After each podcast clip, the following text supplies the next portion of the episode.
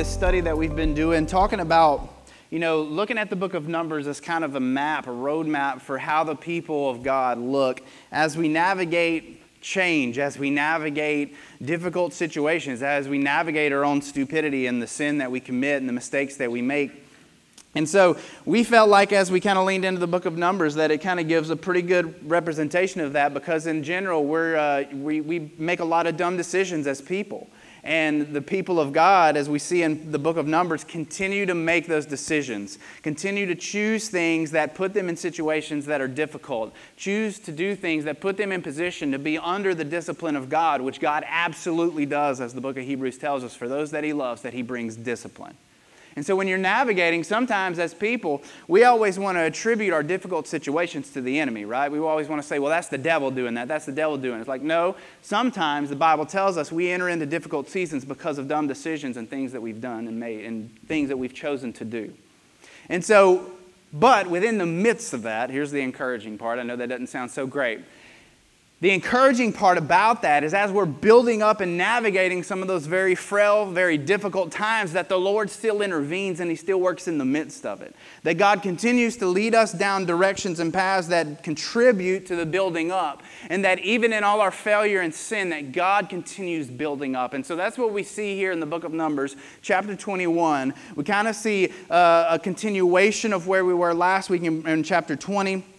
And listen, I know that we've talked about navigating this verse by verse, book by book. You know, we love to kind of preach and teach like that. And I know there's, I think there's 36 chapters in the book of Numbers, so we're not going to do chapter by chapter for the next however 36 weeks or whatever. But, you know, this was a kind of a, an important time in this text. And I think just a very, very, very uh, popular story. If you've heard anything from the book of Numbers, you've heard this. But there's a couple of things that I want us to see here this morning. There's a couple of truths that I really want us to lean into this morning. For me, myself, as I'm navigating this, and for you as we read into this together, I pray that we can see this together, what's, uh, what, what's happening and how it can translate into our lives. And so I'm going to read verses 1 through 9, because that's going to be kind of the, the place where we really settle in at.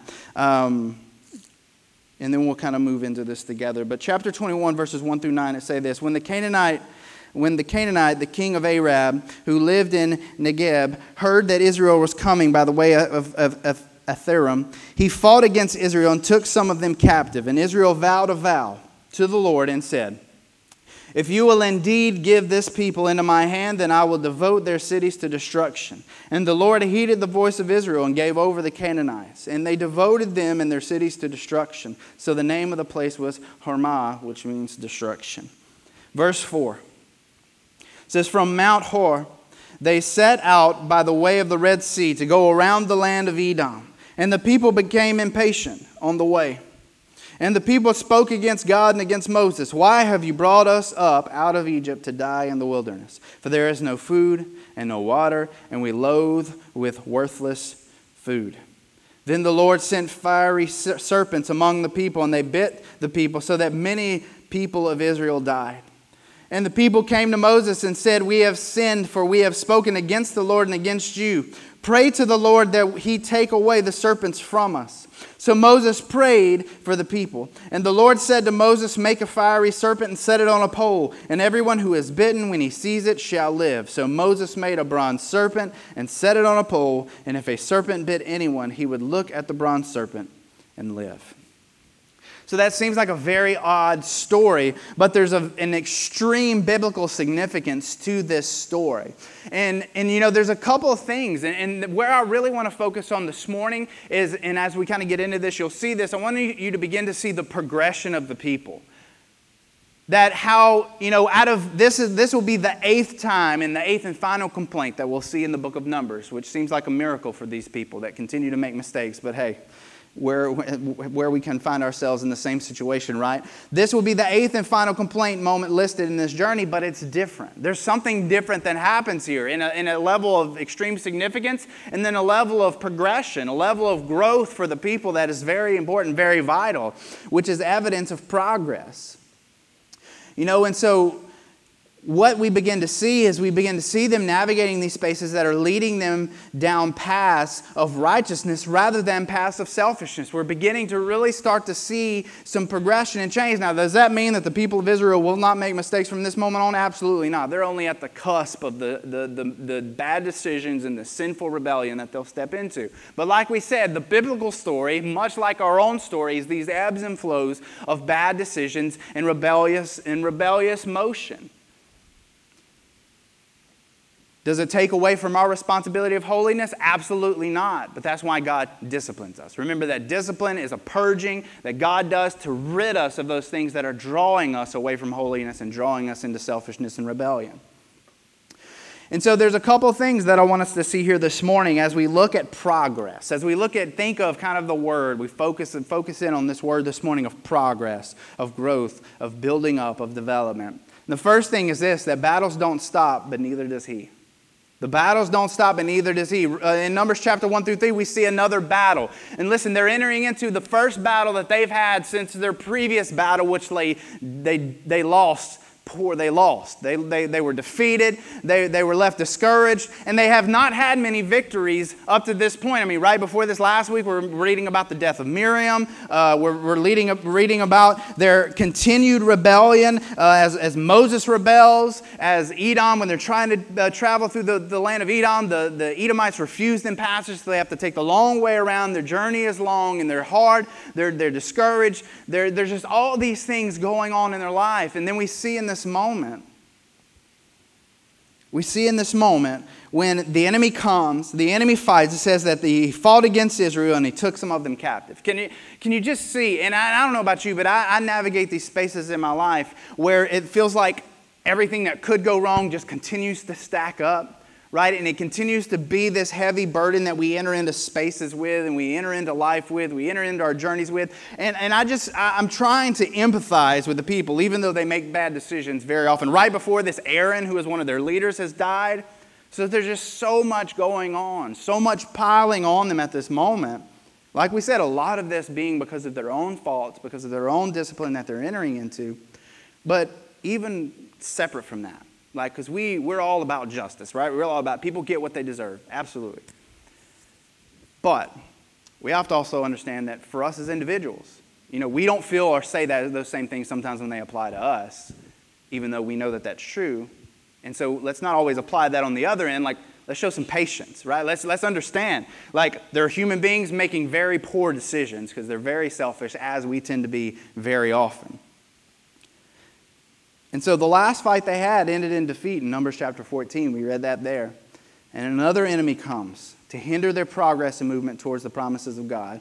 You know, and, and also remembering that the battles were a result of the way they chose before. And so this is something we have to understand in our lives is that sometimes present battles are a result of past decisions. And we've kind of talked about that a little bit. Some of our present battles are oftentimes results of past decisions. And so we're just navigating some of the ripple effect of of what they're doing is they're navigating the ripple effect of their sin. And so for us, a lot of times the life we walk and the life we step into is us navigating the ripple effect of some of our sin. Maybe it's a mindset, maybe it's a temptation, maybe it's an addiction, whatever it might be. A lot of times it's ripple effects of past decisions that are creating present battles.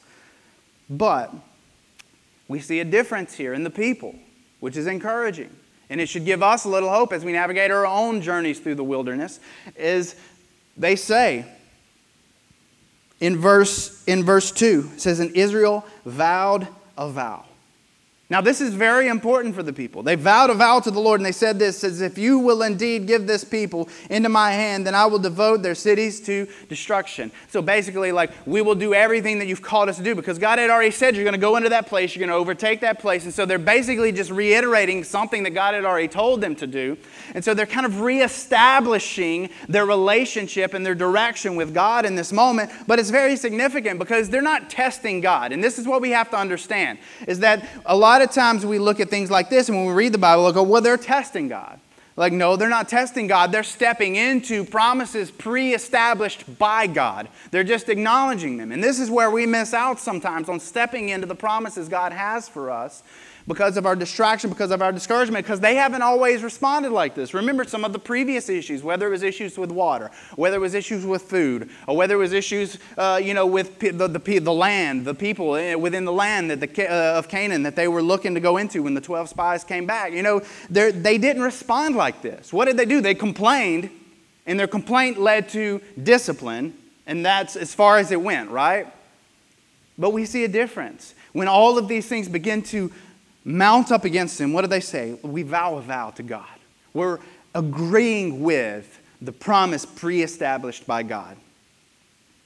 We have to understand this about a vow that a vow to God is a voluntary commitment to do something that pleases Him or to abstain from certain practices to demonstrate devotion to Him. So they're leaning in heavier in this moment than they have leading up to this. They're leaning in to who God is and what God does. And what's a beautiful thing, and what does God do? It says right after this that He helps and they gave over the Canaanites, He provides. God is present in the battles, God is present in the mess. They make they continue to make mistakes, they continue to, to be stupid and to make bad decisions and to be rebellious. And God continues to pour into His people's lives, not to excuse their issues because He disciplines them and they experience the ripple effect of their sins. Uh, they should have entered straight into the promised land, but they didn't. They spent 40 years wandering, and so they're experiencing the ripple of their sin, but in the midst of that, God's still providing them the tools and the equipment for victory, if not Himself giving victory. God is present in those dark, deep spaces. Psalm 23 4 Even though I walk through the valley of the shadow of death. You know, and death can go a lot of ways. We can think of death as a physical death. We can think of death as a spiritual death. We can also, a lot of times, the word death is used as separation. And so there's a sense of isolation that comes with death. So you could almost say it as a walk through the, the, through the valley of the shadow of isolation. That I will fear no evil. For what? For you are with me. Your rod and your staff, they comfort me. God's tools comfort us. It's a beautiful promise that we need to be reminded about as we navigate, like they're navigating right here, just trying to empathize with them a little bit. Like sometimes we read this as very disconnected, as kind of a fantasy narrative, as people who never existed, but man, these are real human beings navigating really difficult spaces, granted, experiencing the ripple effect of their bad decisions. But we can empathize there. Like we can try to imagine, like, imagining the difficult the, the space that they're in. Their leaders are dying. A whole generation of people have died without seeing the promised land. They're experiencing enemy after enemy. This enemy overtakes them and takes people captive. And what do they do? They lean into where God is because they remember that it, as they walk through this valley of separation, of spiritual or physical death, that they will fear not the evil against them because God is with them and that God has the tools to protect and provide. God had not given up on them, but even in their discipline, God continued to move them towards and provide them with victory. The difference, between, uh, the difference being their vow here. Up to this point, in all their bad decisions and all this journey, they had not made a vow like this to God, where they were affirming the promises of God and stepping forward into what He had. Whether it's, like we said, like we defined it, a voluntary commitment or an abstinence of certain practices. And listen, sometimes maybe that's what we need in our life to reestablish ourselves. Like, imagine, think of where you are right now. Maybe you find yourself in a very discouraged place, a very distant place from God. Maybe it's time we establish a vow with God. God, I'm either committing myself to do something and or I'm abstaining from something that's drastically distracting me from your promises for me. You know, that's why, you know, I mean, I grew up Catholic and navigating the Lent season. That's one thing, even now in my life, I can, I can greatly appreciate about what that season means abstaining from something and doing something for God. It's almost like reaffirming a vow between you and God, stepping into His promises. God, I'm ridding myself of distraction and I'm pouring out more into who you are and what you are because you're worthy of it. Because you're worthy of it. And the second thing is this, church winning our greatest battle to, as we navigate progression. Our goal is winning our greatest battle to, to defeat our most vicious enemy. Winning our greatest battle to defeat our most vicious enemy. And we've talked about this a little bit before, but I want us to see this story in Numbers chapter 4, uh, Numbers chapter 21, and read verses 4 through 5 because this is significant, a significant moment in their history. from Mount Hor, they set out by the way of the Red Sea to go around the land of Edom. Remember, they couldn't, if, if you read, we didn't read it, but if you read it yourself, then they, the king of Edom would not let them pass through their, their land, so they had to go around. And the people became impatient on the way.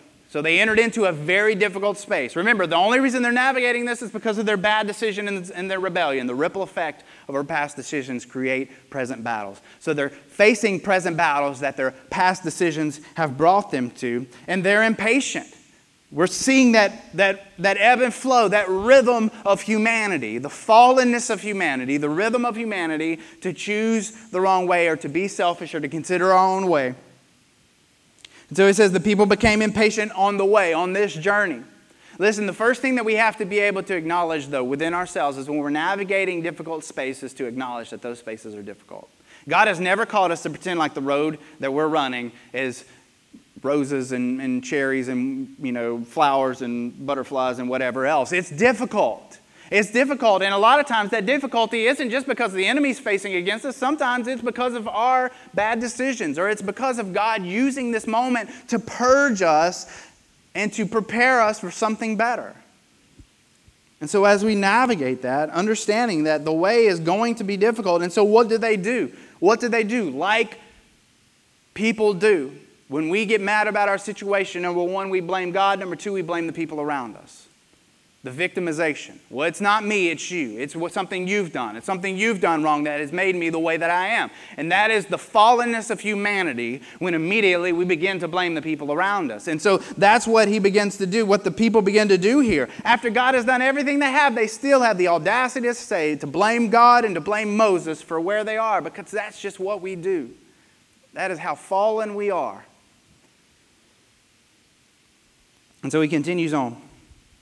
And he said, it says they spoke against God and they spoke against Moses. And listen, this, this is unfortunately, as Christians, we're not separated from this either because a lot of times when things go bad, you know, maybe we don't, you know, we, we, we blame God sometimes, and then sometimes we blame the other church people around us. If I'm having a bad church experience, it's because of the church people. It's not because of me or my attitude or the way that I've entered in, right? I mean, I, have had to check myself on that sometimes. Like, man, church just isn't doing it for me. And, but then I have to think about, like, no, maybe I just came in here with a really poor attitude, right? I mean, like, we can affect the way that God affects us. Do you understand that? Like we can be a hindrance. We can quench the Spirit of God. The Bible tells us we can quench the Spirit of God within us by robbing ourselves of that experience by how we enter into the spaces of life that God has given us. They continue to do it over and over and over again by complaining to God and missing what God was doing. And we continue to do the same thing sometimes. We enter into spaces, we quench the Spirit of God, and we miss out on what God is doing by navigating that space in such a way. And so they continue on. And like we said, seeing this reflection of the natural state of humanity, that when things get difficult, we complain against God and against, and, you know, and against the people around us. And then in verse 6, we see the continued rhythm God's discipline. God's discipline. And like we said, God's discipline is used to purge. God's discipline is used to, to, to prepare us for something better. And so in verse 6, we read this Then the Lord sent fiery serpents among the people, and they bit the people, so that many people of Israel died. So the result of sinful behavior for God's people is righteous discipline. To purge us, to rid us of the toxic cancer that infects our spirit. Listen, and the thing that we don't have the right to do, the thing that they didn't have the right to do, and we don't really see them, and we'll, we'll talk about that a little bit. The thing that we don't have the right to do in the midst of God's discipline is to be angry at God for it. We navigate moments of discipline because of past decisions that have brought us to present battles, and then we, we decide how we react to it and how we navigate the future steps that we take beyond these moments of discipline. But if we can acknowledge what God is doing in the midst of it, then God will use those moments to grow us. It's up to us whether we choose to see it as a moment of growth or a moment of discouragement. But then we see. But then we see. And so this is for us. This is one of the, the, the, the progressions that I want us to see in the people. And this is one of the progressions that I hope for us as people that we can get to. if we're not already there. And, and, and I think for a lot of us, we, we move ourselves away from these moments. But I pray that we can find ourselves, find, our, find these moments as vital for our life. In verse 7, we see the people's response. And the people came to Moses and said, We have sinned. For we have spoken against the Lord and against you. Pray to the Lord that he take away the serpents from us.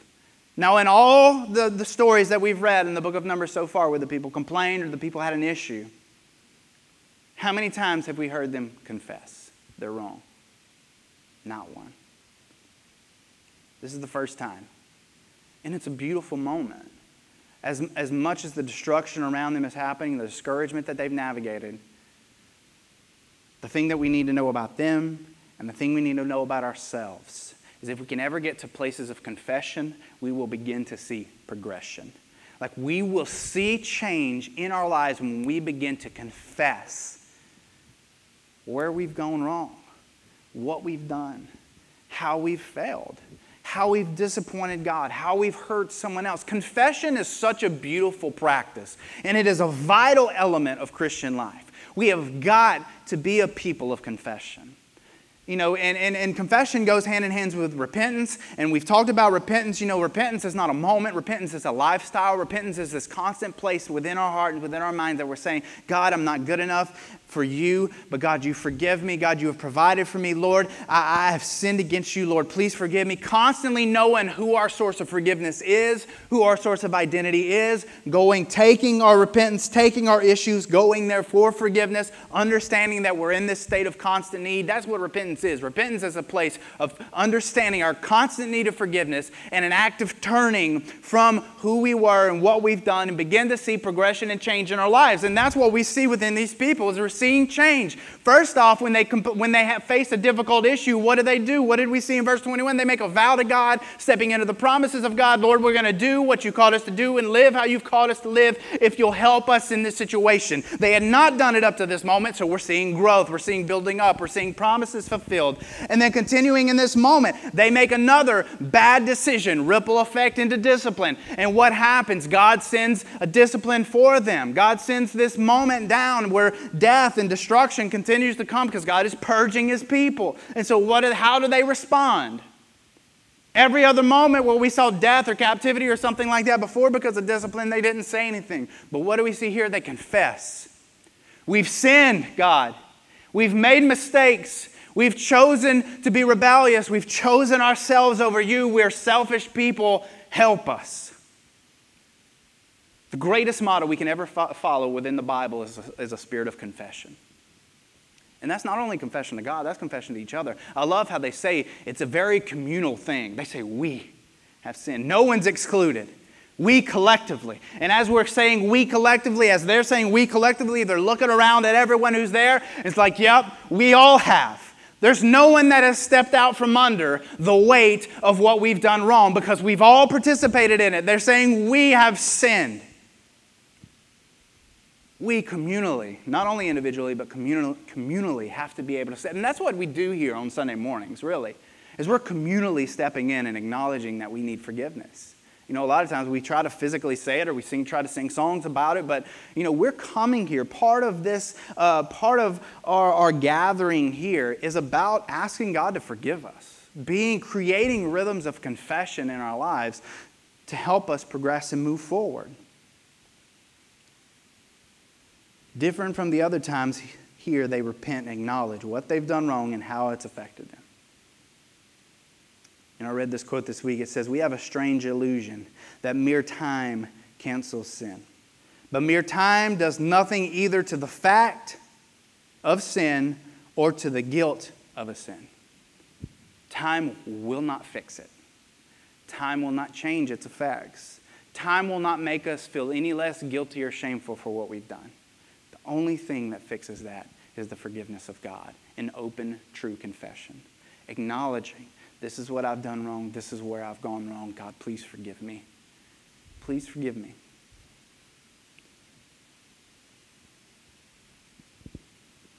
And I read this this week too that fallen man is not simply an imperfect creature who needs improvement, he is a rebel who must lay down his arms. And so, repentance in that confession and forgiveness that we're asking for, it also comes with a surrender. It comes with a surrender. God, I'm tired of fighting against you because I know I'll never win.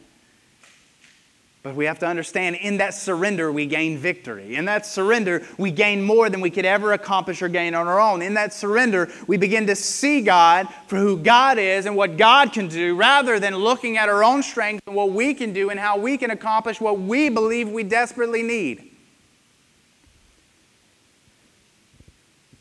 But it's surrender. And so then we see another moment that is different than all the other rebellious moments that have happened up to this moment. So not only do we see them establish a vow, stepping into the promises that God has for them, we see them confess and repent God, we have sinned. Please help us. Please do something. Provide for us a way to avoid this discipline. In verse 8, it says, And the Lord said to Moses, Make a fiery serpent and set it on a pole, and everyone who is bitten, when he sees it, shall live.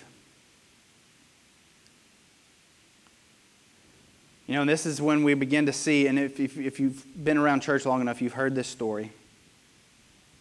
And it's an odd story snake bites, death, bronze statues on a pole. So, what does it mean and why does it matter? Well, it matters significantly for us, and it mattered significantly for them. Because what we see here is we see a moment that represents both the sacrifice of Jesus and the faith of his people. The sacrifice of Jesus and the faith of his people. And why? Because this is a, is a story that Jesus references in John chapter 3, verses 14 and 15. He says this in verse 15.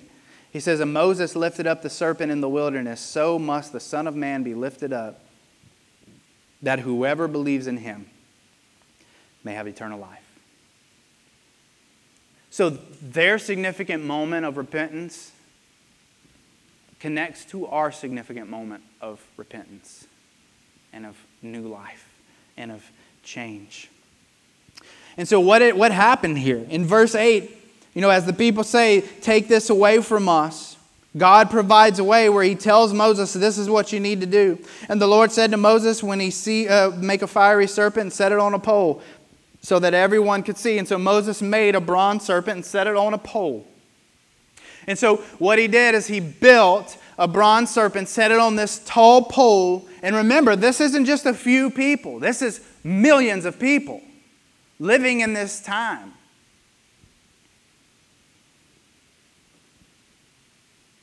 So they build this.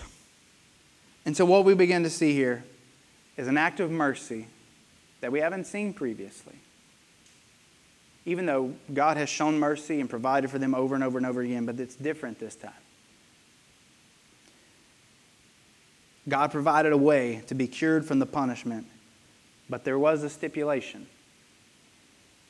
You know, and, and, and I love this as, a, as I was reading this. He said, And the Lord told Moses to make the fiery serpent set on a pole, and everyone who is bitten, when he sees it, shall live.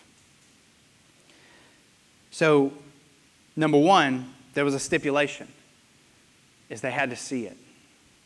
They had to look where? They had to look, and it had to be high enough for their entire group to be able to see it. So it had to be high.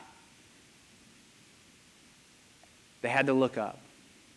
They had to look up to see it. Because looking up would reveal what? Looking up would reveal belief. Because you wouldn't have looked up at the serpent unless you believed that what God said would happen would happen. And so when God said for them to be cured of the poison that would enter into their body from these serpents, to be cured from it, they would have to look up. And to look up would indicate belief. And to look up, to lift their eyes up, they would have to take their eyes off their own affliction, right? They would have to take their eyes off of the fear of what's happening around them. They would have to, to not be looking for a solution around them on the ground, but they would have to be looking up for a solution that was above them. That they couldn't personally touch, that they couldn't personally reach, but looking in this direction that God called them to look. That if you want to be healed from the poison that's in your body, you're going to have to look up. You're going to have to stop looking around you for the solution because the solution is not there. All you're going to find is more death. All you're going to find is more hurt. All you're going to find is more of the enemy around you, robbing you of the life that I want to give you. So, what does he say? He says, Look up. If You want to find life, look up. You want to find life, stop looking around your feet and look to the heavens.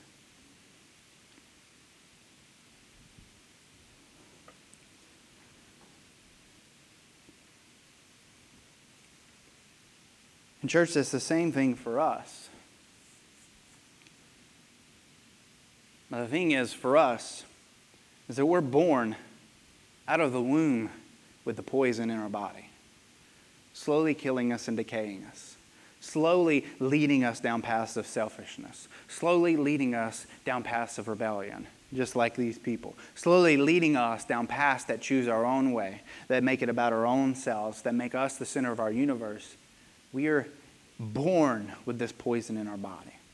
But God, through Jesus Christ, provided us a way what does he say when he's talking to when he's talking to Nicodemus? And he talks about this in John chapter 3 verse 14 when Jesus is saying he says and Moses lifted up a serpent in the wilderness so must the son of man be lifted up that whoever believes in him may have eternal life that whoever would look up whoever would depend on not things that are around them for their rescue and their salvation but the things above them for the rescue and salvation Whoever believes in him would have eternal life, which leads us into the verse that we all know so well in verse 16 of John 3 For God so loved the world that he did what? That he gave his son. He gave a solution. He gave a bronze serpent to look to, to be saved from the poison that is in our body, to rescue us from the hurt that we were experiencing.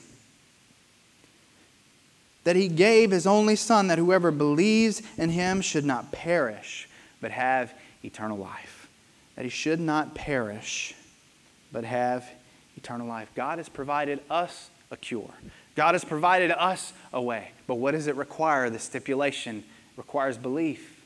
It requires us to take our eyes off of what's around us and to see what is above us, to see what is greater than us, to see what, by faith, understanding, and believing, you know, because a lot of people within their mind, they may have been thinking, how is looking at this bronze statue going to do anything for me? And I believe people have the exact same thought process when it comes to God and His rescue and provision in our day to day life. How can an invisible being do anything to help me? How can they forgive me for sins either that I have committed or haven't committed yet? How can they save me when I don't even think I'm worth saving? You know, we go through these mind, these processes in our mind that the enemy puts before us.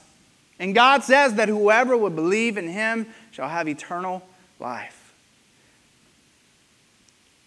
Church, Christ is our bronze serpent. And so then the question is this that maybe we would ask. The cure was made into the image of the very thing that was causing them harm. Why? Why was, this, why was the statue, the bronze statue, made into the image of the very thing that was poisoning them?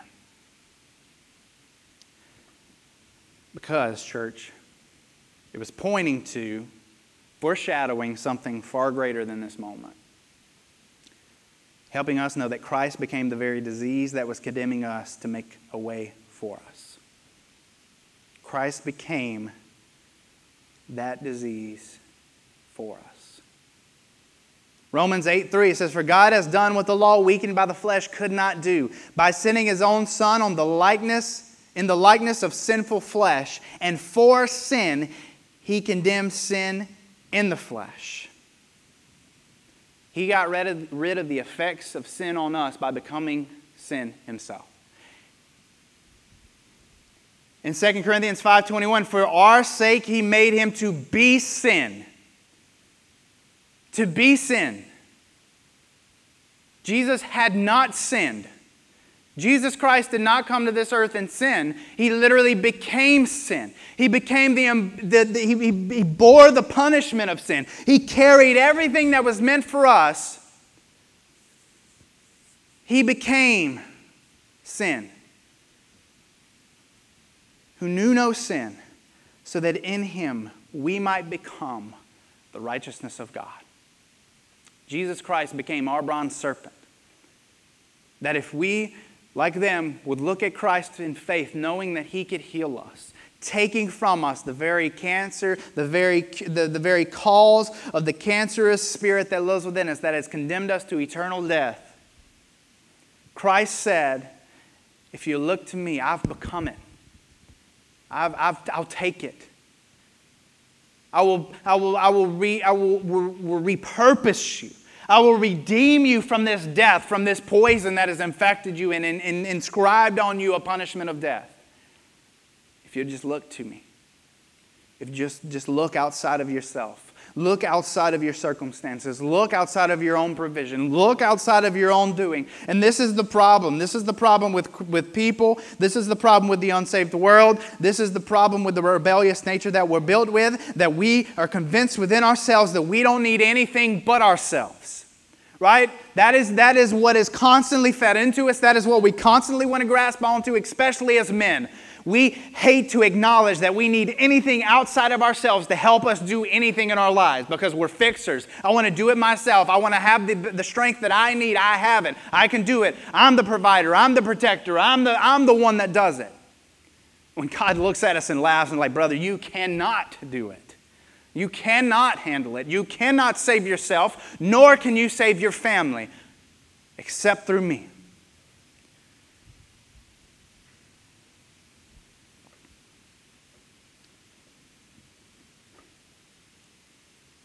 People are much more likely to look, for, look to themselves for answers, the fix to their problems, rather than outside of themselves. And what we understand as Christians is that when we begin looking at Jesus, this would mean that there's only one place and one way to look.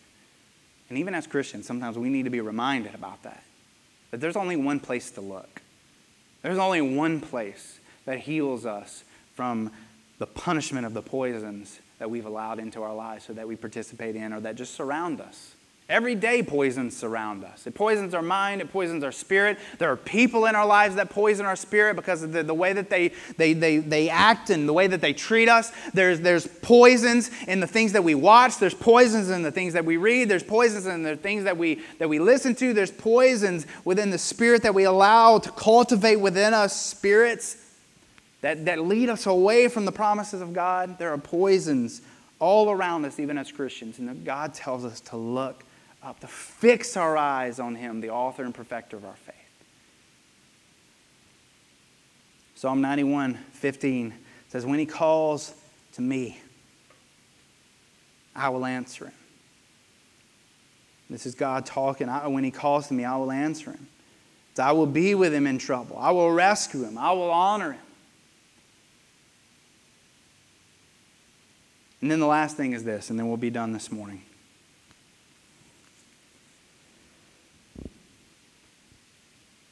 You know, remember, there's millions of people within this place.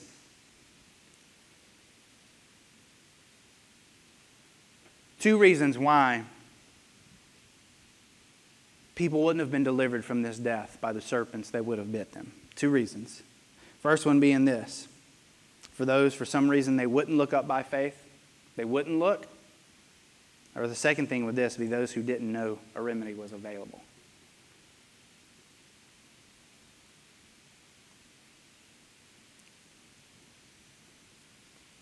Some people would have only known because the person next to them said, Hey, listen, I just heard that if we look up at this bronze statue, that we'll be healed of the poison that's in our body. I mean, Moses is one man. He wasn't going around with a megaphone or sending out emails telling everybody, hey, just FYI, once you're bit by that serpent, if you look up, you're going you're to find healing there. Like it's going to heal you and you're going to be fine. There's no easy way to communicate with that many people by one man.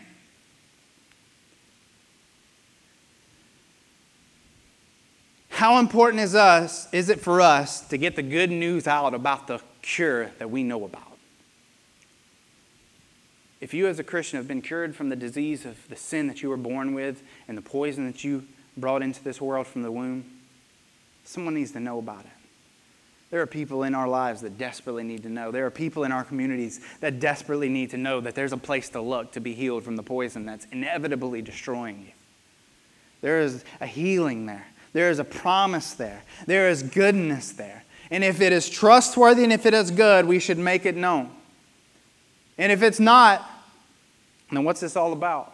Why does any of this matter? If God isn't who God says He is, if G- God isn't, is, if Jesus hasn't done what God tells us that Jesus has done for us, then why bother? Why be here on Sunday mornings? Why get up early? Why give any time? Why give any money? Why give any effort? If God isn't God and Jesus didn't come and die for our sins and raise again to show us that there's new life beyond death, then what is any of this about? If there's not a cure to the hurt that we experience on earth, if there's not a purpose to, if there's not a reason, what's it all about? But God promises us that there is, that there is a cure to all the hurt, that there is a healing, that there is a, a, promise in the midst of the poison that we've experienced and we continue to see and experience around us. But that fix is not here. That fix is not within whatever we can gather on this earth. The fix isn't in the remedies that we've been holding on to all our life that we continue to store in the back of our minds, in the back of our hearts, in certain relationships, in certain substances, in certain mindsets, in certain attitudes that we go to and we cling to for comfort. We will never find the remedies that we need to save us if from, from nothing else from experiencing hurt on this, wor- on this earth as we navigate difficult situations, but also, and most importantly, the eternal death that comes for the unrepentant to die without without Christ as their Savior.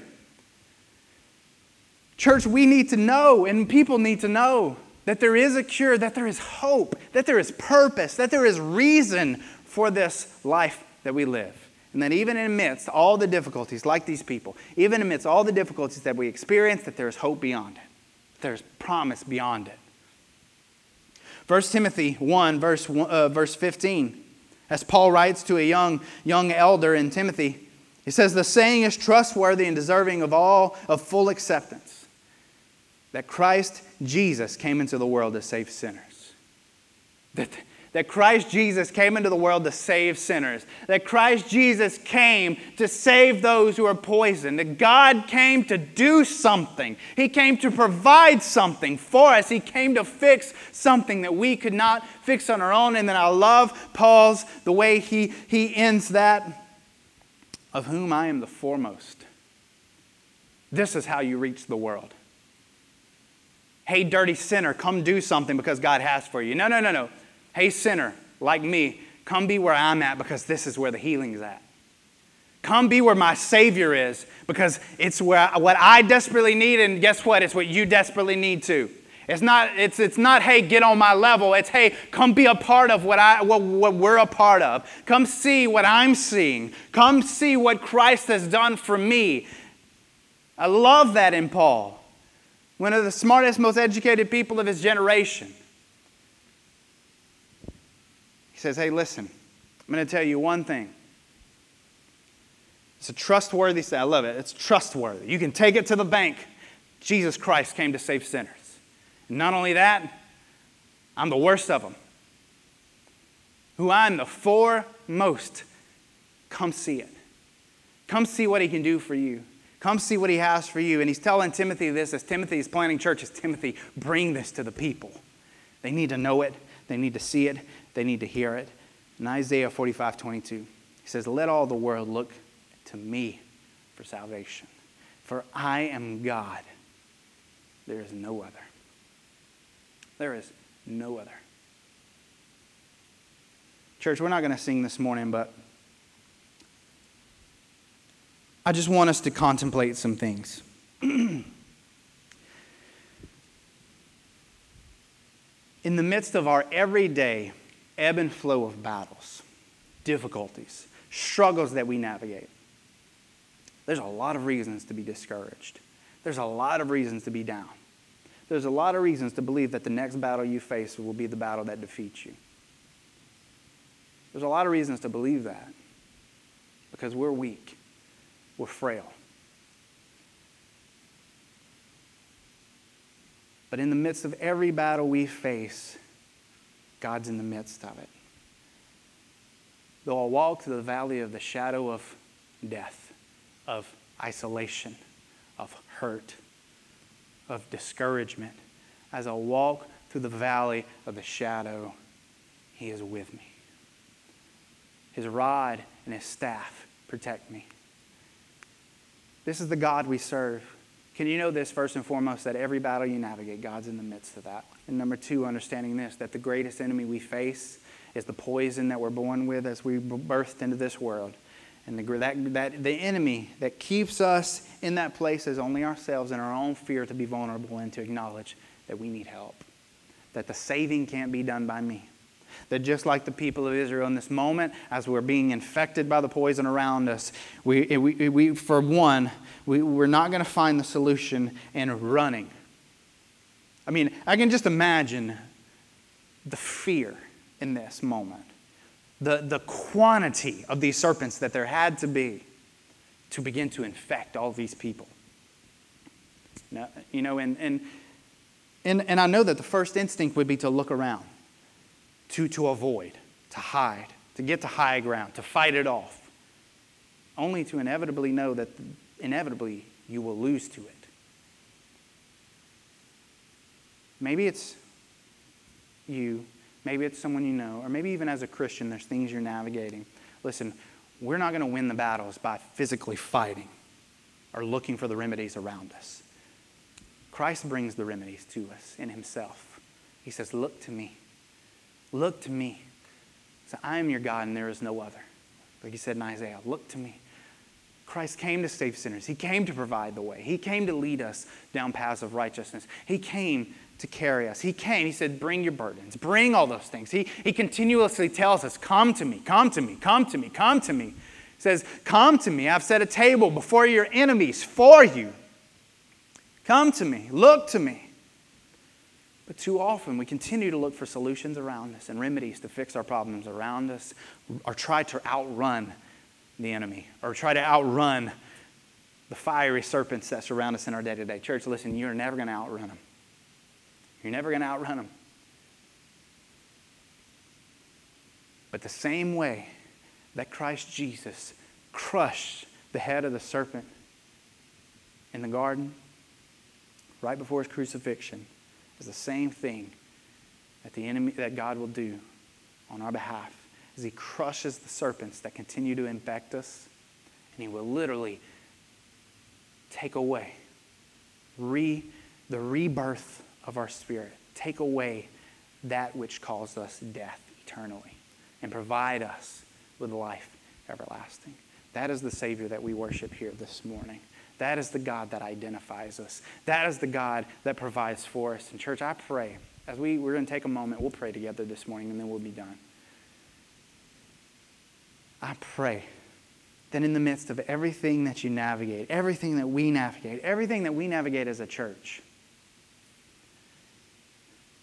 that we continuously keep our eyes lifted towards the provider, towards the healer, towards the leader who walks and talks with us and through us as we navigate, and knowing that the cure that we know about is too valuable to keep to ourselves. Our children need to know about it. The people around us need to know about it. People at work need to know about it. Don't waste time. And maybe you need to know about it this morning. Don't waste time. We love to celebrate people coming to know Christ as Savior. We love to, to celebrate acknowledging the work that Jesus has done in the life of someone when they can, they can acknowledge that I've been selfish, that I have been running in rebellion away, I've been living in my own poisons. But now, today, I believe and I acknowledge that Christ is the only one who can save me. We love to celebrate that, so share that with us share that with us. So let's pray together this morning, looking not only at yourself as individuals, but considering the communal aspect of what it comes into when we begin to make vows with God, confess to God, and share, share the cure that we know about for the sin and the poison that we're born with. So let's pray. Father God, we just thank you so much for this morning. God, we thank you for your goodness. God, we thank you for the promises that you've given to us. Lord, I pray as we navigate the difficult situations and seasons of life, Lord, I pray that as we navigate the suffering that life brings and the discipline that we bring upon ourselves, Father God, I pray that as Christians this morning we continue to look up. Lord, I pray this morning that we would stop looking around our feet for the healing. God, I pray that we would stop looking around us for the cure. God, even though we know that you have given us a community of believers, Father God, we can never, we can never lose sight of who you are and what you do. Father God, I pray. I pray that you would just remind us as individuals here this morning, as Christians. Lord, encourage us to show us the cure to the poisons. God, we all have our own. Lord, we all still have serpents that circle us. God, I pray you crush the head. God, I pray you, you relieve the wounds this morning. Father God, and most of all, I pray that you empower us to step confidently into the places and spaces that you would have us to go. God, you have created a way for us. Lord, and I pray that we, we would step into that way. And if we need to, in the spaces where we live, Lord, help us and give us the courage and strength to make that way known that you are the way, the truth, and the life and that salvation is in you and you alone. Joy is in you and you and alone. You alone. Lord, healing is in you and you alone. Father God, I pray we let we find it in you. Lord, just continue to use us, continue to guide us, and continue to direct us in all things. Lord, we love you and thank you and praise you in Jesus' holy name.